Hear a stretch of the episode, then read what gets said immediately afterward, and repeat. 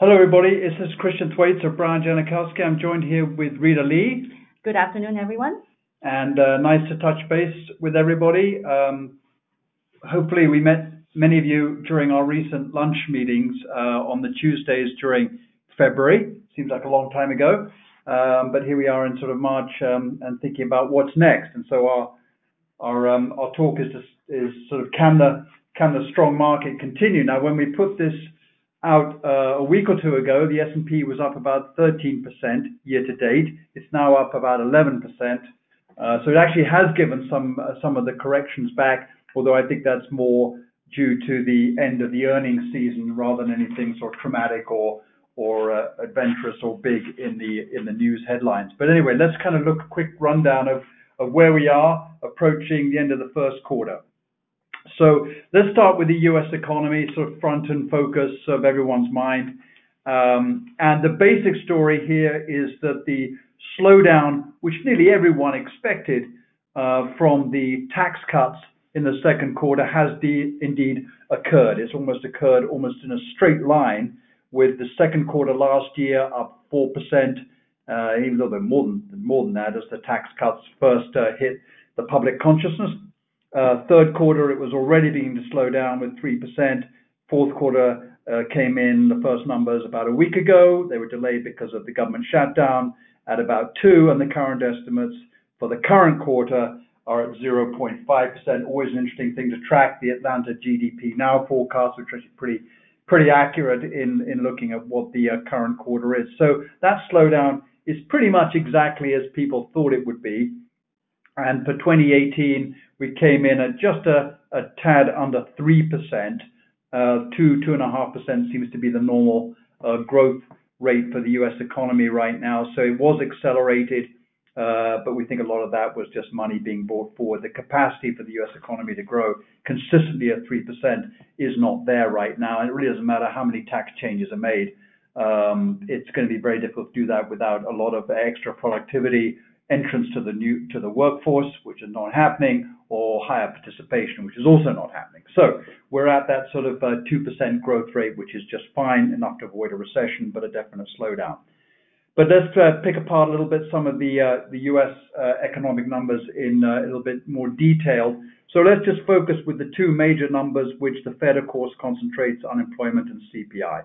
So unemployment is is low and stable. We're sort of at that 3.5%-4% unemployment rate. Might change month to month, just a little bit of uh, who's running claims in and some changes in participation.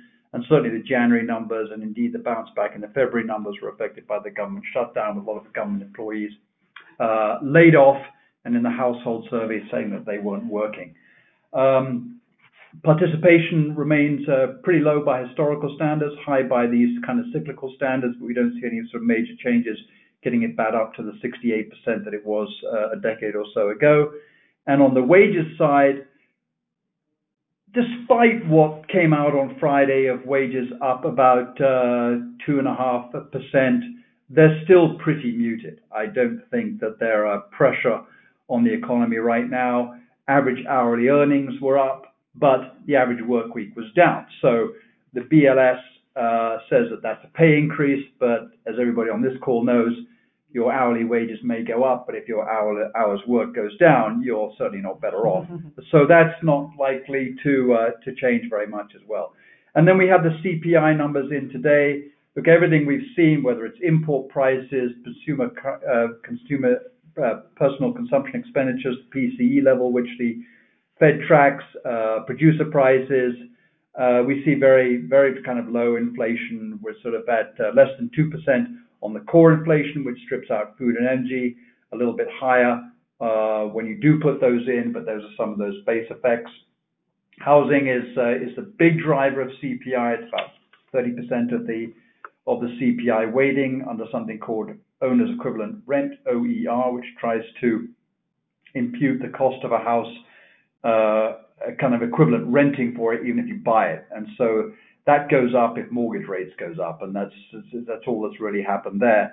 Um, but I don't think it's enough to move uh, people into a level of uh, concern on the CPI. In fact, Jerome Powell is talking a lot about, you know, maybe a changing shift in in the target for CPI, which is at 2%, but the Fed, along with nearly every major central bank in the world, has failed to achieve a CPI 2% target. They've been coming in way below it, so there's some talk about whether they should go for a ban.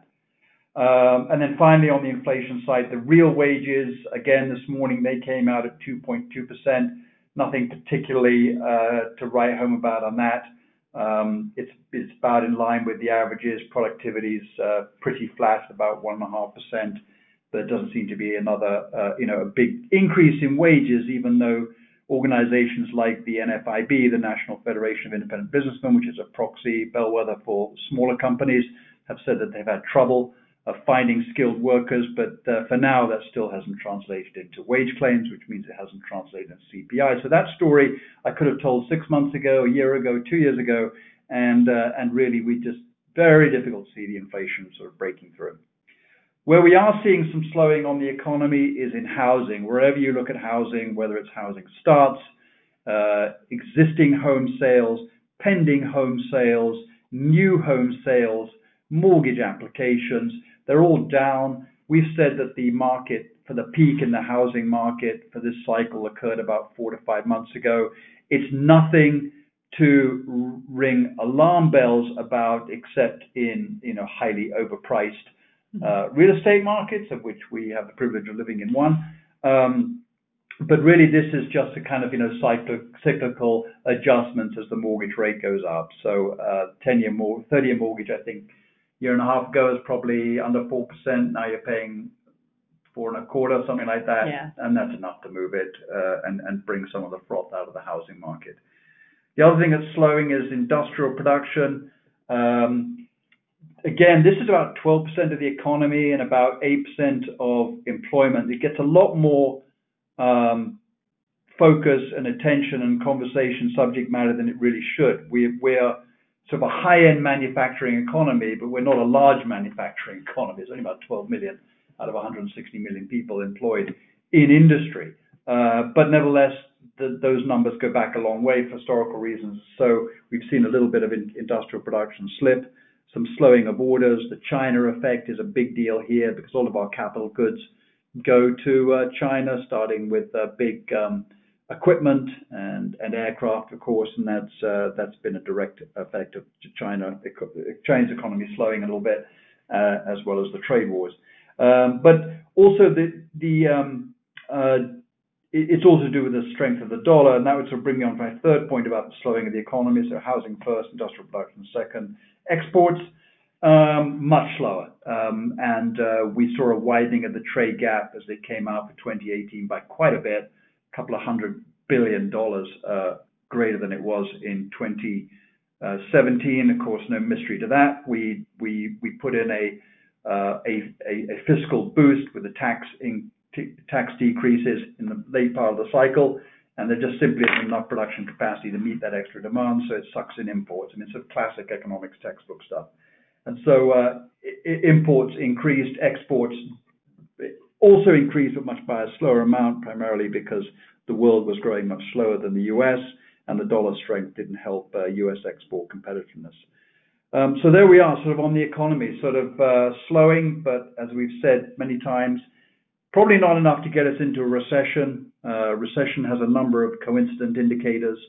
It's not really about two successive quarters of downward GNP growth. It's much more about um, interest rates and growth of credit and claims and uh, another number of other sort of coincident indicators, none of which are uh, flashing red, yet alone sort of um, yeah, sort of not are not sort of indicating that anything untoward is happening soon. Um, So on the U.S. equity side, we've seen this big bounce year to date, up 11%, down a little bit. Russell 2000, up 15%.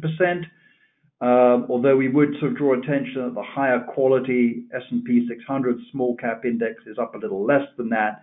So when the Russell is up that much, it means that there's lower quality companies up it going up as well, which tends to correct itself. Uh, tech is up about 14%, and EAFE and emerging markets up about 7 and 8, with China being the strongest uh, focus, up about 20%. But um, before we turn to bonds, uh, Rita, maybe we can just talk a little bit about what's what's going on in emerging markets. You know, as we said, we had a great 2017, a pretty miserable 2018. Uh, we put on a lot of protection in our emerging markets. How do you feel about it, uh, you know, three months into 2019? Well, one of the reasons why China has been on a tear is uh, also the fact that MSCI recently has announced that more of the A shares, which are the Chinese domiciled companies, um, available for foreigners to buy, uh, will be increased. Um, The increase is a big increase by percentage, although the number of holdings and the uh, percentage is still minor.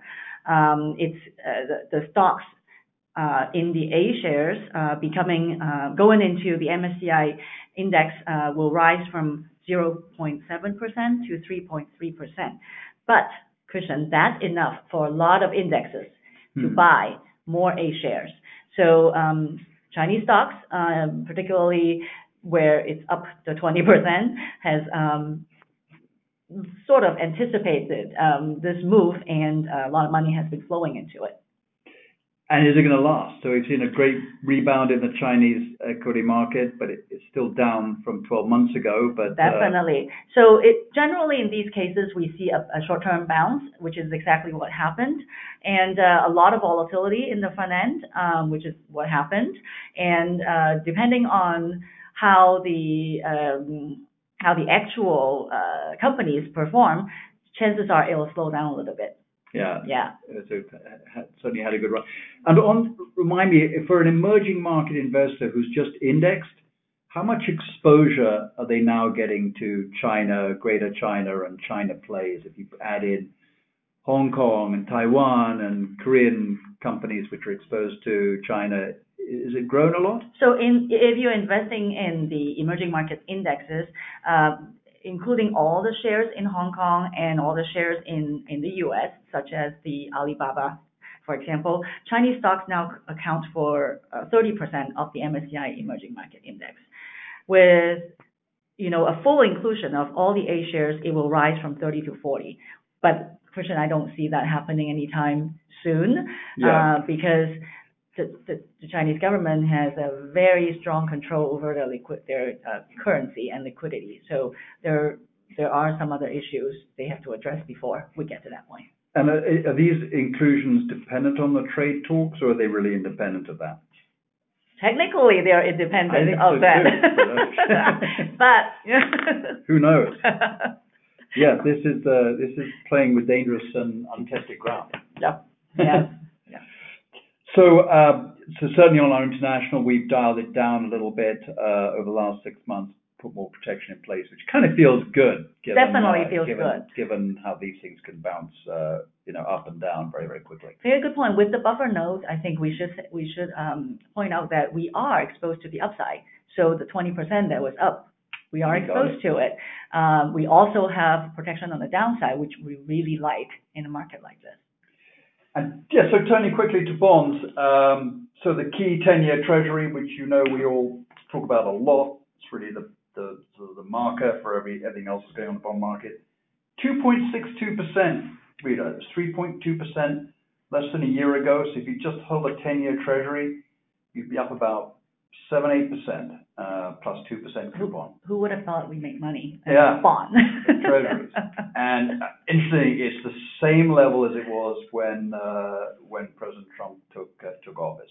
So we've had this kind of wild ride of, you know, a lot of growth expectations, the 10-year sort of um, weakening a lot, and then it's just kind of back where it's, where it started. I think the bond market is saying Uh, that growth isn't gonna be that strong. Right. You know, the Fed is on pause. We know that.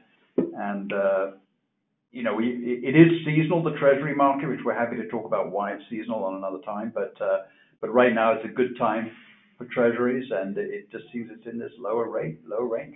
Absolutely. And also, uh, a little bit of a quirkiness in the yield curve, right? Where you are making as much money in the front end with the three months as you would in a three and five years. Very strange yield curve. Yes, it's inverted at the front end, which, uh, you know, right now that's why we've got the floating rate notes yielding the same as a 90-day bill. Uh, and you're actually making the same as you would be if you're out on the three-year Yeah. curve. Very good deal. Yeah. So, uh, um, I mean, there's nothing alarming about this. You know, we've written about big inverted yield curves. It's not necessarily a recession indicator people say it is, Uh, but it is a little quirky, at least, to say the least. And I think it's all to do with um, the Fed on hold and uh, the feeling that the economy is- It feels good to have taken advantage of it. Yes. So the big risks, again, not really changed from when we discussed this at the lunch, but um, I'd have to say with today's news on Brexit, that's ah. yet another uh, concern. Look, I mean, the U.K. is probably the slowest growing of the G7 countries, although it might be in a tie for last place with Italy.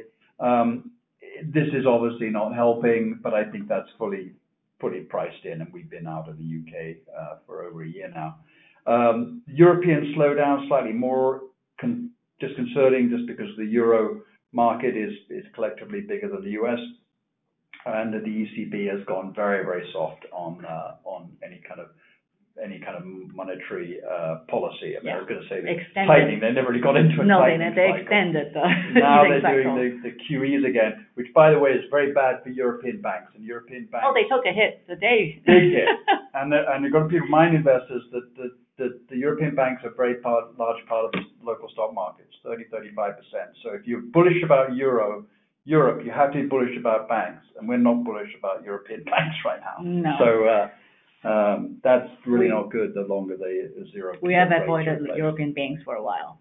Yeah, and I think you covered China well. I always worry a little bit more about uh about China, that if I'm gonna have a sleepless night, it's usually about what's going on there. But uh, I think a lot of people are there, and we've got the protection in place.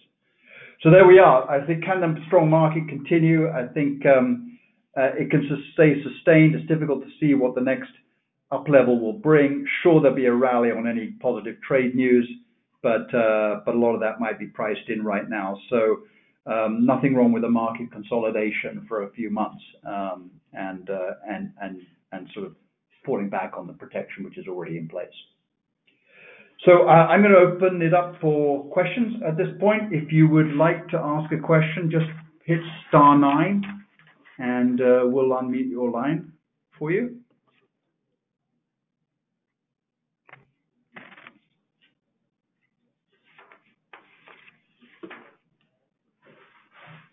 We didn't even have any write-ins. We must have done a very good job at the lunch. Good. Okay, well, if you have any thoughts, uh, follow-ups, this will be posted up on the website, and you can always uh, send us an email by going to the investment blog section and sending us a comment. We'd love to hear from you.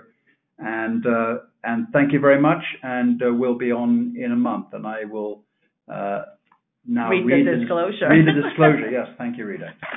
Please note that the information provided in this presentation is for general informational purposes only, It should not be considered as individualized recommendation or personalized investment advice. The investment strategy discussed in this presentation may not be suitable for everyone. Each investor needs to review an investment strategy for his or her own particular situation before making an investment decision. All expressions of opinion are subject to change without notice and react to shifting market or economic conditions. Past performance is no guarantee of future results. The opinions presented cannot be used-